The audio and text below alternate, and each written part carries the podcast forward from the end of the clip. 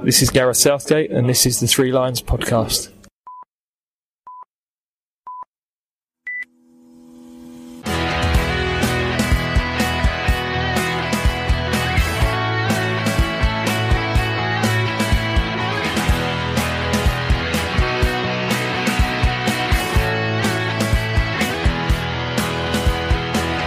Hello and welcome to the Three Lions podcast. My name is Russell Osborne, and as you well know, this is an independent England football supporters podcast. I hope you, your family, your friends, you're all keeping well.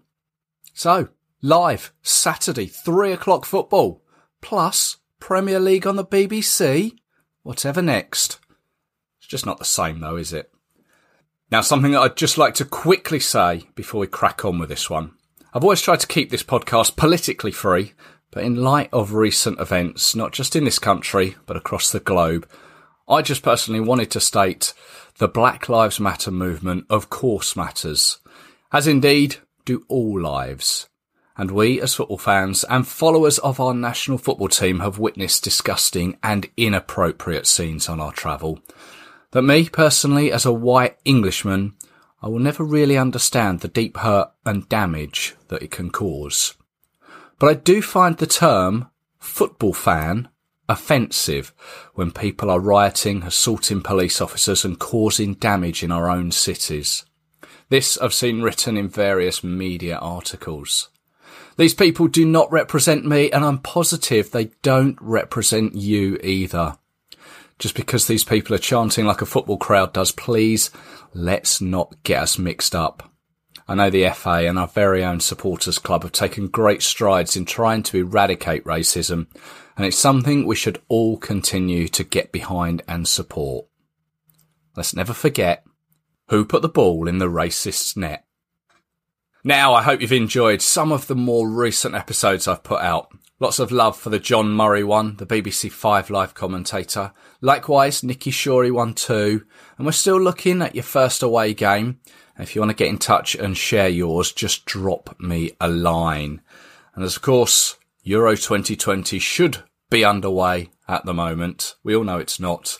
But we looked back on Euro 2012 recently with Glyn Davis. Take a listen to that one. His look back on that particular tournament in Poland and Ukraine.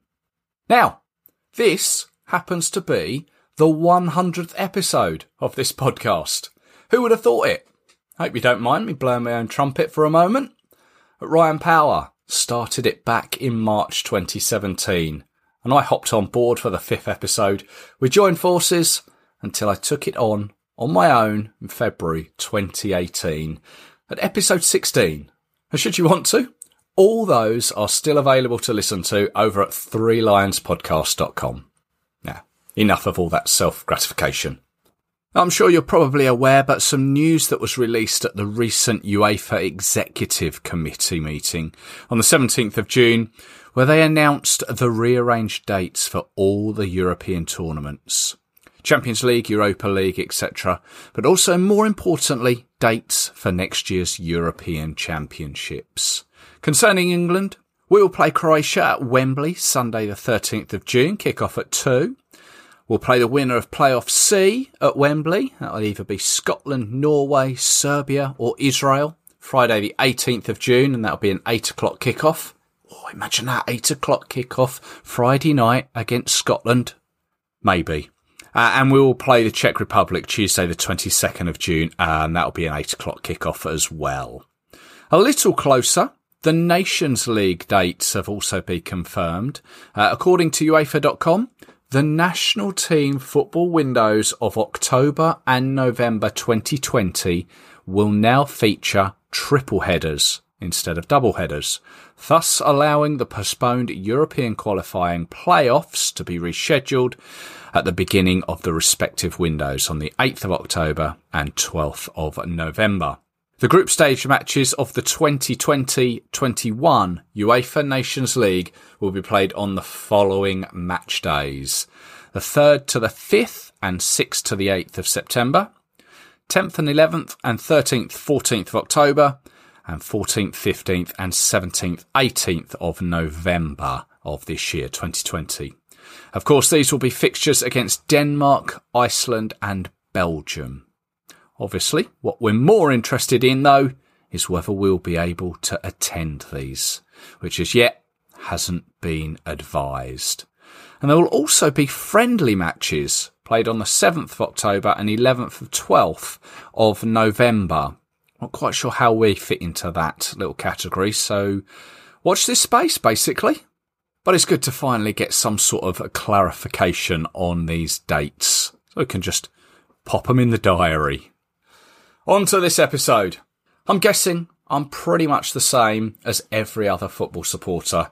When I get together with friends or match going mates, at some point in conversation, a match will come up whereby someone says, God, that one was dire. That game was awful. And then you end up chatting about how bad it actually was. I think it's all part of the football ritual.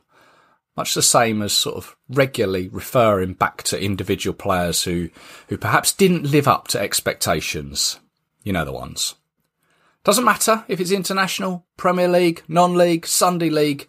We somehow remember those awful ones, perhaps more so than perhaps the routine 4-0 qualification match.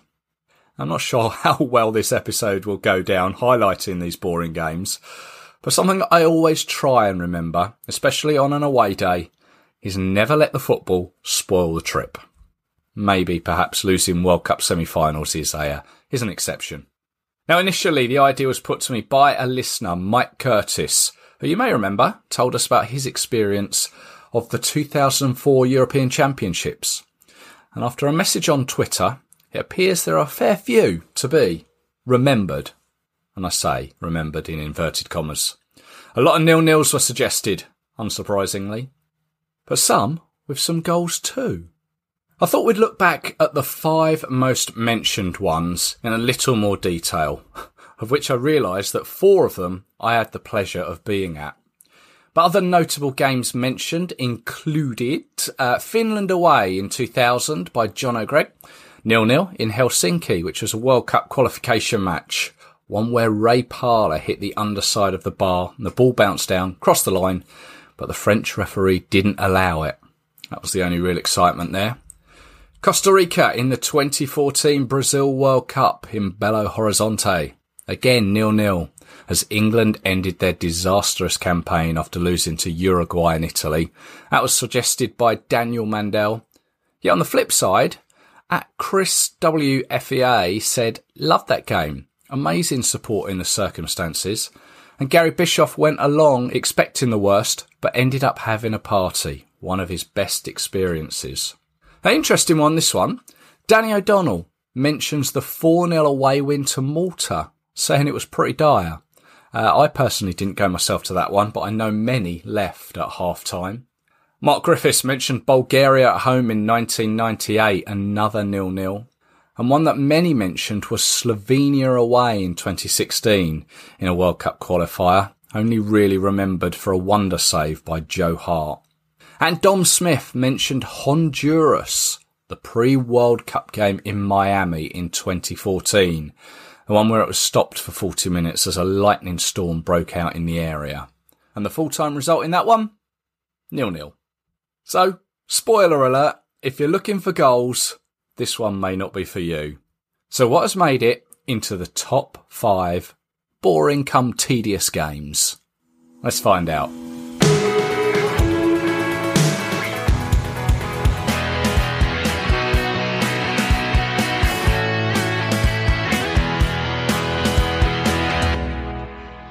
Then, so let's get this feature up and going. And I guess where do we start? I think we should start with the person that gave me the initial idea. Mike Curtis, Manchester United fan and regular on the home and away circuit. Hello there. Hi, Ross. How are you? Not too bad. Yourself? Yeah, really good. Really good. Thanks. You kind of gave me the uh, the idea for this particular feature. I, I, I, did. I think. I think we were just talking about really boring games that we've been to. Yeah. As England fans, and you always remember like the really good ones, but you always tend to remember the really awful ones as well. Yeah. And it's just something that came up because I think we all remember sort of England in Dublin, but there were other ones that are nearly as bad or if not worse. Yes, and well, well there's one particular one that uh, that you seem to think was quite tedious, come boring. Yes, uh, England versus Macedonia. It would be for the 2008 European qualifiers, but it would be would have been just after the World Cup. That's right. So it was the 7th of October 2006. Yep, on a Saturday night. See, I I have absolutely no recollection of a this game or b where I even watched it or, or c even if I did. I'm sure I did. But yeah. Um, that's that pretty much sums up where I. Uh, it's not exactly in my highlights of watching England home and away. Well, this one was played up at Old Trafford. That's um, correct, yeah. Manchester United's ground, whilst Wembley was being rebuilt. It was the fourth and most recent time we'd played Macedonia, who were, of course, a former part of U- Yugoslavia, I think. Yep. yep um, yeah, Steve McClaren. Well, he was in charge. Mm. Yes. Say no more. So yeah, I mean, I think we'd we'd already drawn. Did we play them at Southampton? It's at Mary's about two, in two thousand and three ish. Yeah, two thousand and two. We 2002. yeah, Southampton, and we drew two two with them then. Yeah. Uh, we then went to Skopje, Skopje. I've never known any pronounce that. Skopje, I always pronounce it. Beat them two one, and then beat them 1 0, um, 2003, 2006, respectively. But then it came round to this game. We drew with them again. Yes. And to be fair, looking at sort of looking back at the game and doing a bit of research, we actually had a very strong side out, and it was a side that you would fancy England to do really well. I mean, we'd just come off the quarters at the World Cup. Macedonia, probably at the time about 70, 70 odd in, in the Wales. are not a great team, but you expect a strong English side to get a good result. Absolutely. It's actually one of those results that let us down, really, I do think, for the qualifiers for the Euros of 2008. Yeah. So this so, team featured the likes of Gary Neville, Steven Gerrard, Michael Carrick, Frank Lampard. It, it's pretty much like, Rooney and yeah, the golden generation. Yeah, I would say 75% of it, 80% of it is the golden generation. You expect them to get a good result. However, the things weren't didn't go that way. no. What was the atmosphere like there at Old Trafford? I, I, I'm trying to remember. Old Trafford's a bit of a strange one for England. Obviously, we had the Greece result back in 2001, mm. Which obviously went really well. But I always found that it didn't feel quite right at Old Trafford, mainly because a lot of the United fans refused to go, various reasons. It was a lot of the Northwest that went, but a lot of the big teams, so Liverpool, United fans didn't go. Yeah. But I guess that being post World Cup and being McClaren in charge, I guess there would have been a pretty decent following. I mean, there was 32,000, so it was a decent following that went to the game, and it was on a Saturday evening. So it probably uh, enabled kids and families to go, and it's probably an ideal first game for someone that's just getting into England. I would have thought. Yeah, very true. But I mean, I did, I did watch the or the very brief highlights which I found on YouTube, and the full time whistle went, and there were a few boos. Yeah, I, I mean, looking sort of through the game, we probably had about four or five shots on target. Very lackluster up front, I would say. I mean, we had one shot target in the first half, which was Lampard. Uh, second half, and it was just a very drab performance, and you kind of question some of the players or the tactics. The referee has taken the ball, and Macedonia have pulled off one of the big shocks in the early stages of this European Championship qualifying competition. And they've held Steve McClaren's side to a goalless draw. Look at the celebrations in their corner of the ground there. And this is not the result that England were looking for. There'll be a lot of misgivings, a lot of inquests. It's got real here for Steve McClaren for the first time. It's a final score at Old Trafford of England nil, Macedonia nil. So a, a poor game all, all in all, and, yeah. and it didn't get any better for you. No, um, being it was a, a Saturday evening kickoff, I was staying at a friend's that lived over in um, part of Manchester, and I thought I'm not going to get the tram back. I'll walk. For those of you that know where Old Trafford is, there's a big sort of old docks a place called Pomona, and I would walk across Pomona docks back into town. And I got kind of a bit lost and ended up having to climb a fence to get over a bridge in the rain and mud.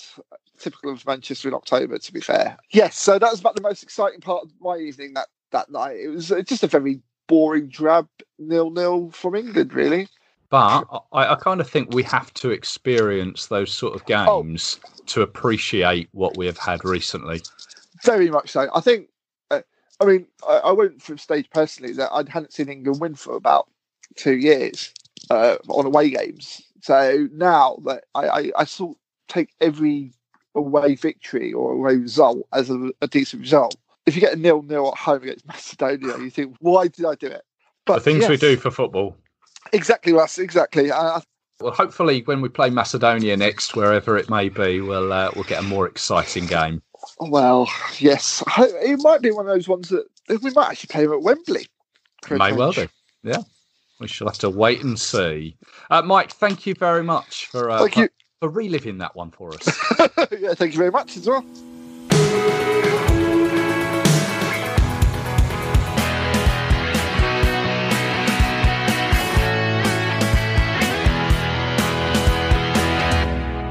England's last game at Wembley before the World Cup finals proved to be an embarrassing disappointment. They drew nil-nil with Saudi Arabia, who aren't expected to reach the competition's second round next month in France.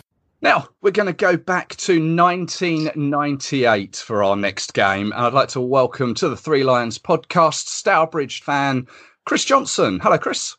How you doing? You all right? Oh, very well, thank you. As I say, we are going back to 1998 for this particular game. It's one that I also attended, dug my program out as well, but uh, it's one that I, I have very little recollections of. Although when I put it out on Twitter, Dan Hardman Smart said of the this particular game, typical tournament warm up game, at least it was sunny. You were there too. It was England, Saudi Arabia at the old Wembley, wasn't it? It was, yes, it was. You said it was your second ever game, wasn't it? Yeah, it was. Yeah, I was um, nine years old. Previous game, so that was sort of prior to year '96, a Hungary friendly, and so yeah, we went we went along as a family to this. I believe it was the final game before the final warm up game before um, France '98. That's um, right. Yeah, so we went down there expecting uh, a win and probably a, a few more goals to boot. Yeah, well, it, it ended nil nil, uh, as is the case of a lot of these games we're talking about on this episode. It was a dreadful game. It's probably it's probably one of those games that nowadays you'd be you'd be soon sort of thinking about making an exit, maybe getting back to the pub. I imagine, but yeah, on think, what 60, uh, 70 minutes, eighty? Yeah, something like that. I'm not one for leaving games early, but I uh, yeah, I very much imagine if a similar sort of game happened yeah. this, you know, in this day and age, I'd be, I'd soon be off. But, uh, but no, no, it was, it was, yeah, awful game, and uh, you know, as as a nine year old boy, sort of very impressionable at that age, aren't you? With with anything you sort of go to see. So I'm surprised I ever watched a game of football again. To be fair, after. I think if it was now, I think there'd be a hell of a lot of booing, wouldn't there? If if we couldn't beat a team of of Saudi Arabia's caliber, all, all uh, due respect. Yeah, no, definitely. I think there'd be, you know, especially sort of prior to a big tournament, you know, if we'd uh, say if we'd have struggled against, um, you know, Romania, perhaps prior to the start of this tournament, there would have been a hell of a lot of sort of. You can imagine what would have been uh, written about them in the press and uh, you know on television, and they'd have been ripped to pieces. Probably, I'd have thought. They would have been, yeah. I guess the media would have really gone to town. Absolutely. Um, yeah, yeah. Yeah, Saudi Arabia, they were going into the World Cup as well. They were ranked 34th at the time. We were fifth. And as you say, it, it was a game that we were we were highly likely to have won going into it. We'd only played them once before as well, which which ironically was a draw as well. So perhaps we don't have a uh, a particularly good record against Saudi Arabia. No, they, like it, definitely it was one game that I, I had a quick look through the very small highlights. I don't know if you realise, I certainly didn't. It would have been one of Gazza's final appearances, and in fact, his last Wembley England appearance. England created numerous scoring chances, this from captain Alan Shearer, but all too often it was their finishing that let them down. Only the crowd pleasing appearance of Paul Gascoigne and Ian Wright as second half substitutes offered England a glimmer of hope. Yeah, I sort of had a quick um, flick through the highlights, if you could and call them them this morning, just prior to this phone call. And uh, yeah, I, I, he came off the bench, I believe, didn't he? I think he, he did. He came off the bench and had a, a couple of chances sort of to uh, to sort of win the game for us. But yeah, was it was it his final game? Was it, or did he have? Yeah. Did he play a couple more after that? Well, I think he played in a couple of the friendlies against. I think there was a Belgium friendly we played um, prior to the '98 World Cup, but they were away from away from England. Um, so uh, yeah, he he played in that. But I think this would have been his last England Wembley appearance. His final one, yeah, yeah, yeah. Before he was uh, sort of unceremoniously dropped by Glenn Hoddle. Absolutely, yeah. One thing I, I was going to say about Saudi Arabia, I believe um, they are one of the teams that their players are very much heavily home based. I think wasn't it one of the World Cups that their every player from their squad was was home based, which was quite quite something when you consider some of the the national teams and where they pull their players from or where their players ply their trade. Yeah, definitely. I think um, going through the team sheet for the for the friendly game itself, I think there was only about maybe three or four sort of home, three or four clubs from Saudi Arabia. The whole the whole squad came from, I believe. Yeah. Um, so yeah, like you say, it's very much a very much a homegrown national side, isn't it? And then there's they're a national league. Yeah, that's right. There's there's one other thing that when I say Saudi Arabia that always comes to my mind, and I think it was the 90 wouldn't have been 1990 i think but 94 world cup where there was one particular player and I, his name totally escapes me but he scored the goal of the tournament it's one where they have these uh, look backs on world cup tournaments this one always comes up where this fella ran from his halfway line um, and i think it was against belgium i think and, and scored i think he picked it up just outside his own box and ran all the way and scored do you remember that one no i don't actually i'll have to uh, i'll have to have a, a view of it myself after this so, I mean, going forward, are you, are you a regular follower of England still? Yeah, I am. Yeah, um, sort of got back on board around the previous World Cup again. So I had a few years off. You know, not travelling to any of the away games, but sort of prior to that first first away game, joining the travel club was uh, Belarus, oh. um, which was 2008, I believe. So yeah, I sort of do as many majority of the home games and as many away games as possible. Yeah, obviously this year isn't isn't happening, but fingers crossed and, and hopeful for next year. Yeah, that's it. Yeah, obviously we'd be all getting very excited for a sort of well, pretty much home tournament with a, with a lot of the games based at Wembley, and, and, uh, and you know hopefully we'd be reaching the last stages of semi final and final at Wembley. But but yeah, there you go. That's not not to be, and we'll we'll see we'll see what happens come next summer. Yeah, well, Chris, thank you very much for, for joining us and, and sharing and reminiscing of that uh, of that day back in 1998. No worries. Thanks for that.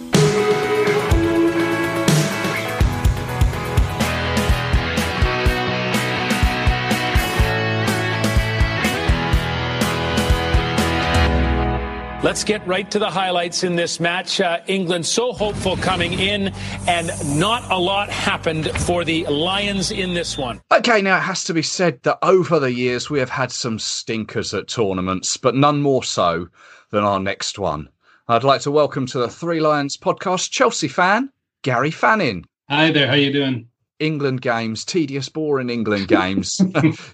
you and I um, well, we we picked one here, didn't we? World Cup yeah. 2010. Go on. Which one was it? It was England v Algeria. Oh dear. and it's funny because like when when we picked that, my first thought was I don't know what to talk about because it was so boring. I don't really remember it apart from it being a nil-nil draw. Yeah. Well, I mean, previous to the game, like when the the original draw would have been made out, um, I imagine we were all thinking, well, this this is an easy one. This will be a good one to uh, to go to. We'll all want a ticket for this one. We can win the group. How wrong can we be? Absolutely. The the previous game uh, in the group was against the U.S. and as you can tell, I'm, I'm I, I am half American. And we drew that one all. And we thought, well, that's okay. We got Algeria next. Of course we'll win that and we'll be fine. Little did we know that uh, yeah, we were going to come out of it as a as a nil nil draw. It was pretty shocking. Um, so, did you go to the the US yeah. game or did you fly down? Well, funnily enough, I actually had tickets for the uh, US game as well as the Algeria game. Right. And I was going to go to South Africa with a mate of mine, and lots of changes happened in the end, and he couldn't go. And I thought, oh, you know, do I do I cancel this trip? And I thought, well, no, I, I want to go. So, so I didn't go to the U.S. game just because it was too long of a trip on my hmm. own, and so I thought, well, I'll just I'll just go to the Algeria one. and of course, my loyalties. People said, "Well, who are you going to support in the U.S. one?" And the fact that it was a draw, I went, "Well, that's that's fair," you know. but also knowing that we had the Algeria game coming up, and of course we'll win that. And you know, and I thought in my head, yeah, I'll be in Cape Town. It'll be fun. You know, just you know, we'll, we'll give them a good thrashing. It'll be a great game. Yeah, and to be honest, the game was the last thing I remember about the whole. Uh, it's, it's the least thing I remember about the whole the whole trip because it was so dull. Uh, the, the interesting thing was, um, as as an actor, which is what, what I do, um, I actually had my highest TV ratings ever, viewer viewer ratings uh, that night because at, at halftime I'm sitting there, you know, as as the rest of the crowd is really sort of, you know, not not very happy about this whole situation. I think there's they're even booing the teams they're going off for halftime. And suddenly my my phone just starts buzzing like crazy. And all these text messages coming in from people going, You're on TV. No. You mate. And I was like, What?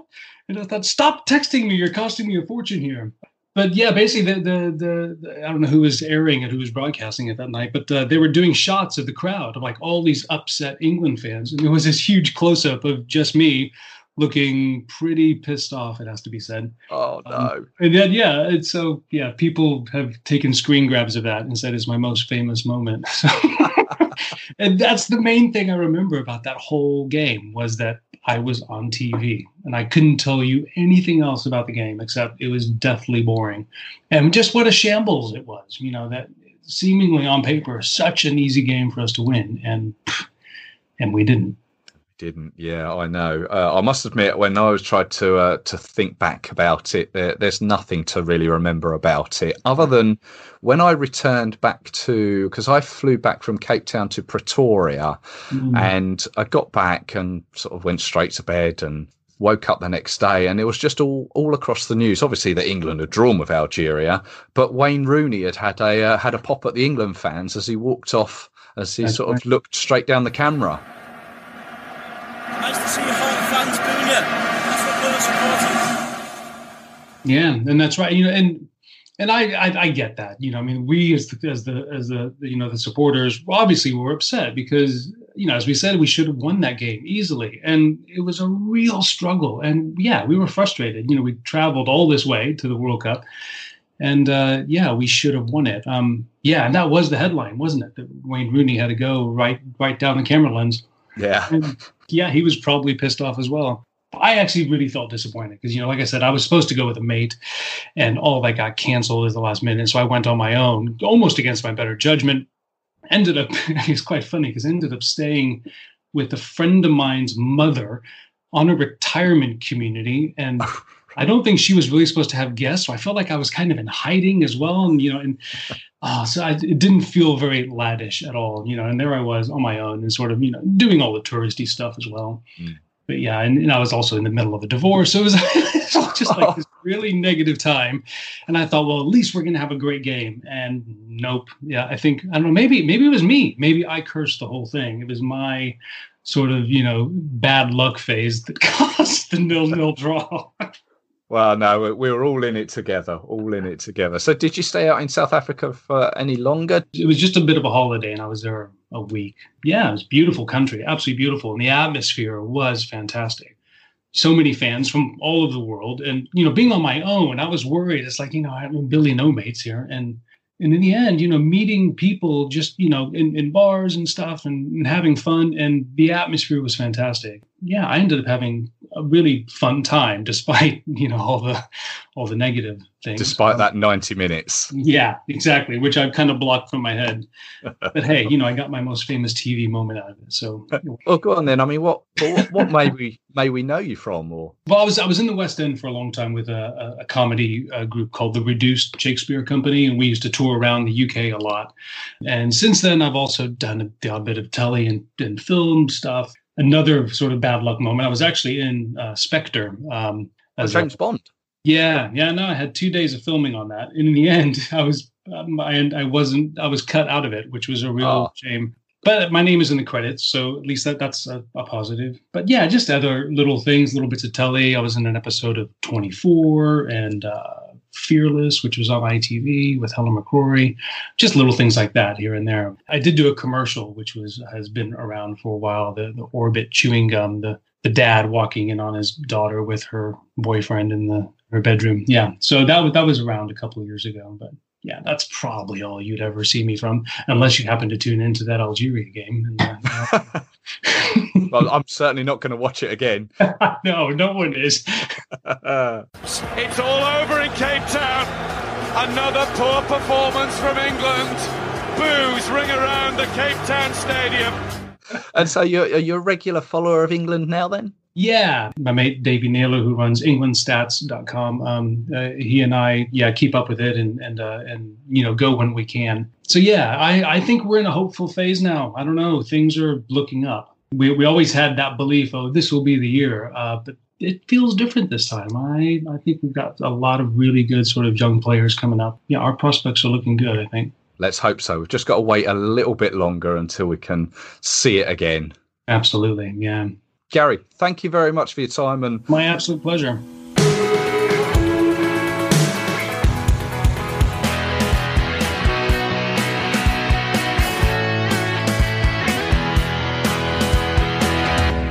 Well, it's taken 20 years to get here, but finally, England are back in Dublin. It's really great to have you with us on this historic occasion and one we're hoping will be memorable for all the right reasons.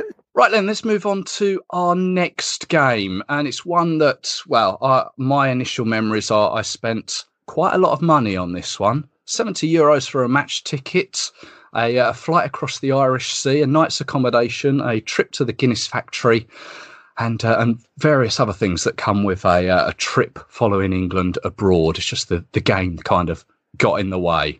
Now, also there was Brighton fan Lewis Moynan. Lewis, hello there. Hi, Russell. So we're talking Ireland 2015 in Dublin. It came out as probably the most popular of, of the, the most tedious come boring games that we can immediately remember. Yeah, I'm not too surprised to hear that, to be honest. Uh, obviously, as it is only sort of a few years ago as well, but it is really one that sticks in the memory for me, at least, for pretty much absolutely nothing happening on the pitch. That's right. Yeah, it was. It was the first time the two sides had met since that infamous game in in '95. But I don't remember there was a great deal sort of made of that, was there? Which is probably a good thing. No, I, I think that may well have played a part in the fact it was, from memory, about a, a one o'clock kickoff on a on a Sunday lunchtime. But yeah, I don't seem to remember anything extra in the build up. You know, media and you know there on the day, sort of suggesting that there was any likelihood of it you know, yeah. any chance of a repeat. But yeah, I think it may have played a part in the, the kickoff time because obviously so often we see, you know, a, a midweek nighttime fixture, don't we, following England? That's but right. it's really rare, really, to get a, a weekend lunchtime. Yeah, weekend lunchtimes on a on a Sunday, wasn't it? One o'clock, and uh, many people have also said there was no hope of getting a beer pre-game either. Did you experience that? Yeah, so we, we only actually flew in that morning. So we, we probably only landed a few hours before kickoff, really, early morning flight from Gatwick. So I, I think we had a drink or two on the plane, but I think that was it pre match. Um, I think, you know, a lot, along with obviously the, the boring game itself, a, a very rare, completely sober England away crowd and probably helped with the with the flat atmosphere as well, didn't it? That yeah. It's quite an unusual feel in the ground, really. Both home and away ends were, were completely flat throughout the game. Speaking of flat, I mean the the stadium, the Aviva Stadium, um, which I was quite impressed with, but behind that goal that we were stood was a strange setup. It's it was a very shallow, flat end, wasn't it? It is, yeah. I, I think the the stadium itself is about fifty thousand, but you think if that end was was probably built up like the rest of it, you think it you know could be quite a lot bigger than that. But it, it is strange. I think I've read before that it's involved in the in the design you know they needed the planning permission that one end was a lot lower so that it didn't block out the sunlight to parts of the city or something like that. But it is like you say it's completely flat which again didn't help with making any sort of atmosphere. But also the, the glass sort of roof and whole back to it. It is a sunny day i don't know if you remember but oh yeah. Uh, i've never seen so many red faces and, and red heads yeah. really, from the, from getting the sunburn and the, i think they call it the greenhouse end don't they? And it really did feel like that wasn't something I was really expecting to uh, to encounter in a trip to, to Ireland and Dublin. Uh, there was one other thing that I did remember was pre kickoff. Jack Charlton was introduced to the crowd. He, I think, seemed to remember he looked a little bit frail at the time. Yeah, I, I hadn't remembered that until you just mentioned it. Um, I, I think I remember him and sort of the, the Irish Prime Minister as well. I'm not sure whether it was the same same thing or one was at half time or something. But yeah, you you are right. I remember that now. Yeah, obviously he's got uh, links to to both sides. Um, but as I say, game wise, it it just wasn't anything. Um, the one one milestone that people may not be aware of, it was actually Jamie Vardy's first cap in that game. Yeah, I, I was going to mention that actually, because obviously that, that was the year before he really sort of hit the ground running with Leicester, and obviously they went on to to win the Premier League. So I think it was a little bit out of nowhere, and I, I do remember actually at the time leading up to the game, a few sort of newspapers and things questioning Hodgson's decision to give him a call up. I think comparing the likes of Saido Berahino. Saying, you know, what, why is he not getting a call up? Because I think he'd done quite well in the under 21s or something. But, uh, you know, I, I think Hodgson had obviously seen something there in Vardy that maybe a lot of us hadn't. And uh, obviously, it, what's happened in the last few years of his career has been unbelievable since then. Yeah. Yeah, I don't remember him having much of an impact, but I, I don't think anybody had an impact on the game. So, it'd be unfair to say he didn't play well. Yeah. Referee has a look at the watch, whistle in the mouth of Arnold Hunter, and that will do it. 20 years on from a black day for the game here. Ireland and England meet again in uh, far better circumstances. A game played in a very good manner. Competitive start to finish, chances for both sides, but no breakthrough goal in the end. And as has been the case between these nations in recent meetings down the years, it's a stalemate in the end as the sides finish honours even. I'm sure you've had similar conversations in the past. We've always said the same with our group that go both for, for Brighton and England games that football trips are so much more than just the 90 minutes. And I think if ever there's been a, a trip to prove that, it, it's this one. You, you get back to work on a Monday and some people go, Oh, I bet you wish you never never bothered with that. And you go, What? It was a brilliant couple of days or something. Where, where Um, else did you go? Do you remember? Probably the well, definitely the highlight of the trip with the with the game being so poor was the the early kickoff. Obviously meant that we've we've got a brilliant long post match. Obviously, again, it's it's pretty rare. Touched upon the fact that usually sort of eight forty five p.m. local time, aren't they? Often getting held in the ground after you don't get back into town till midnight. So the post match is usually pretty short. But with this one, it was the the complete opposite, wasn't it? You're sort of in the in the city centre by three o'clock or something, and there's there's far worse cities to be having a long post match in than Dublin. True, very true. That's my, my first trip to Dublin, actually, that one. Yeah, mine too. Mine too. We we actually went with a friend, um, one of our friends we know from Sporting Brighton, who actually follows Ireland. So he was there in the home end. Right. Um, so we met up with him post match, and so he'd been to a few few good pubs um, previously that were probably a little bit more welcoming than some of the main sort of Temple Bar area that we didn't have much luck getting in. But yeah, it, it was a, one of those brilliant post matches that five years on that still gets mentioned most times we see each other. Really. Yeah. Well, maybe I'll have another trip to Dublin in the uh, in the near future. obviously that was one of the the most popular routes for the for the Euros, wasn't it? With Of course, the, uh, yeah. the last the last sixteen, if we top the group. But yeah, if if we've got a knockout game in Dublin in the Euros next summer, then I'm sure it'll be a, a far better trip. Let's hope so. Lewis, thank you very much for your time. no worries at all. Thank you, Russell.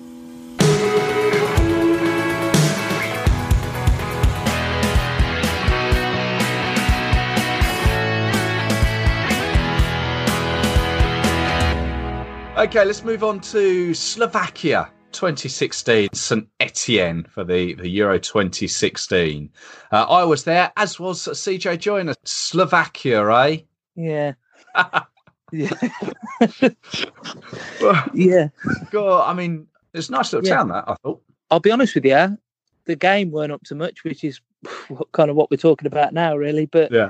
beforehand, they had the square where they had all the bars. Because the bars weren't particularly big, they kind of bought the mobile bars out into the square. That's there right. was um, each bar had a bloke with a with a ladder, and you could chuck in five euros, and he'd put your flag up right in, right at the top of the kind of where the buildings were.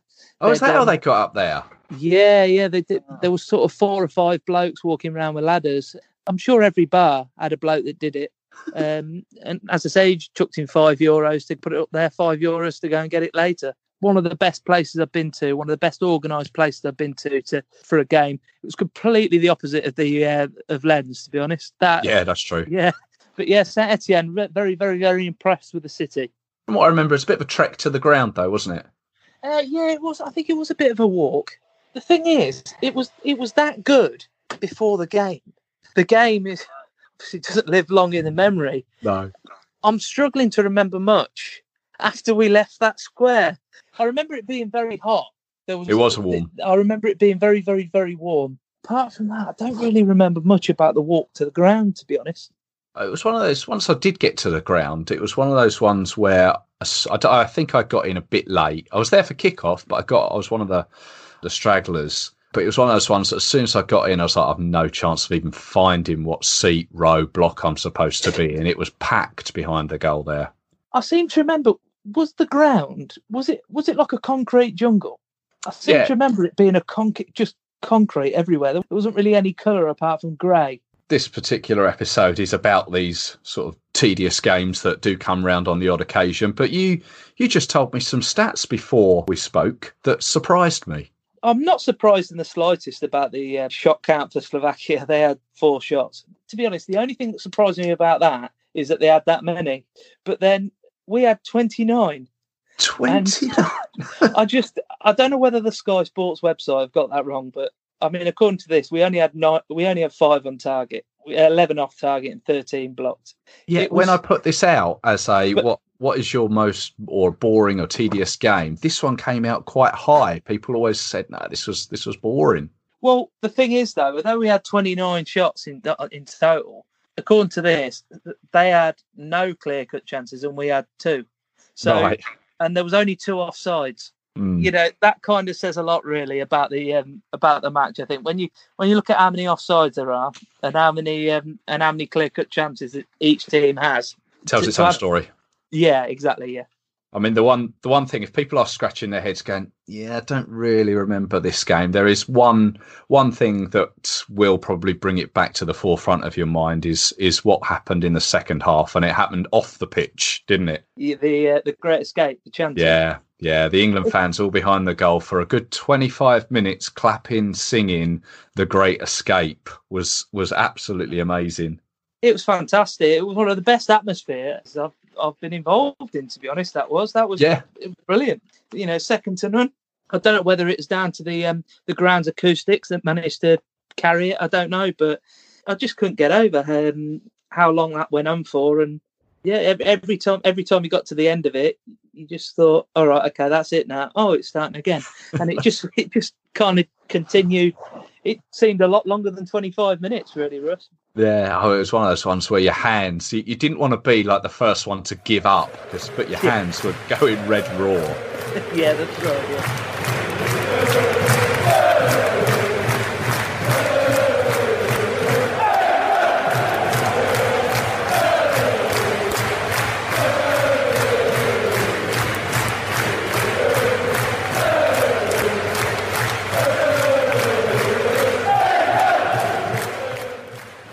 Be honest with you, I was probably more angry coming out of this ground than I was coming out of the ground in Nice. I felt so utterly demoralised and depressed by what we'd just seen. And I think we would have been playing, would we have been playing Northern Ireland? We would have been playing Northern Ireland in Paris, I believe. Yeah. It, if a win there would have changed our path in this tournament. It would have done it. Happy memories, eh? As I said, the game the game was awful. That's that's all I can say on it really.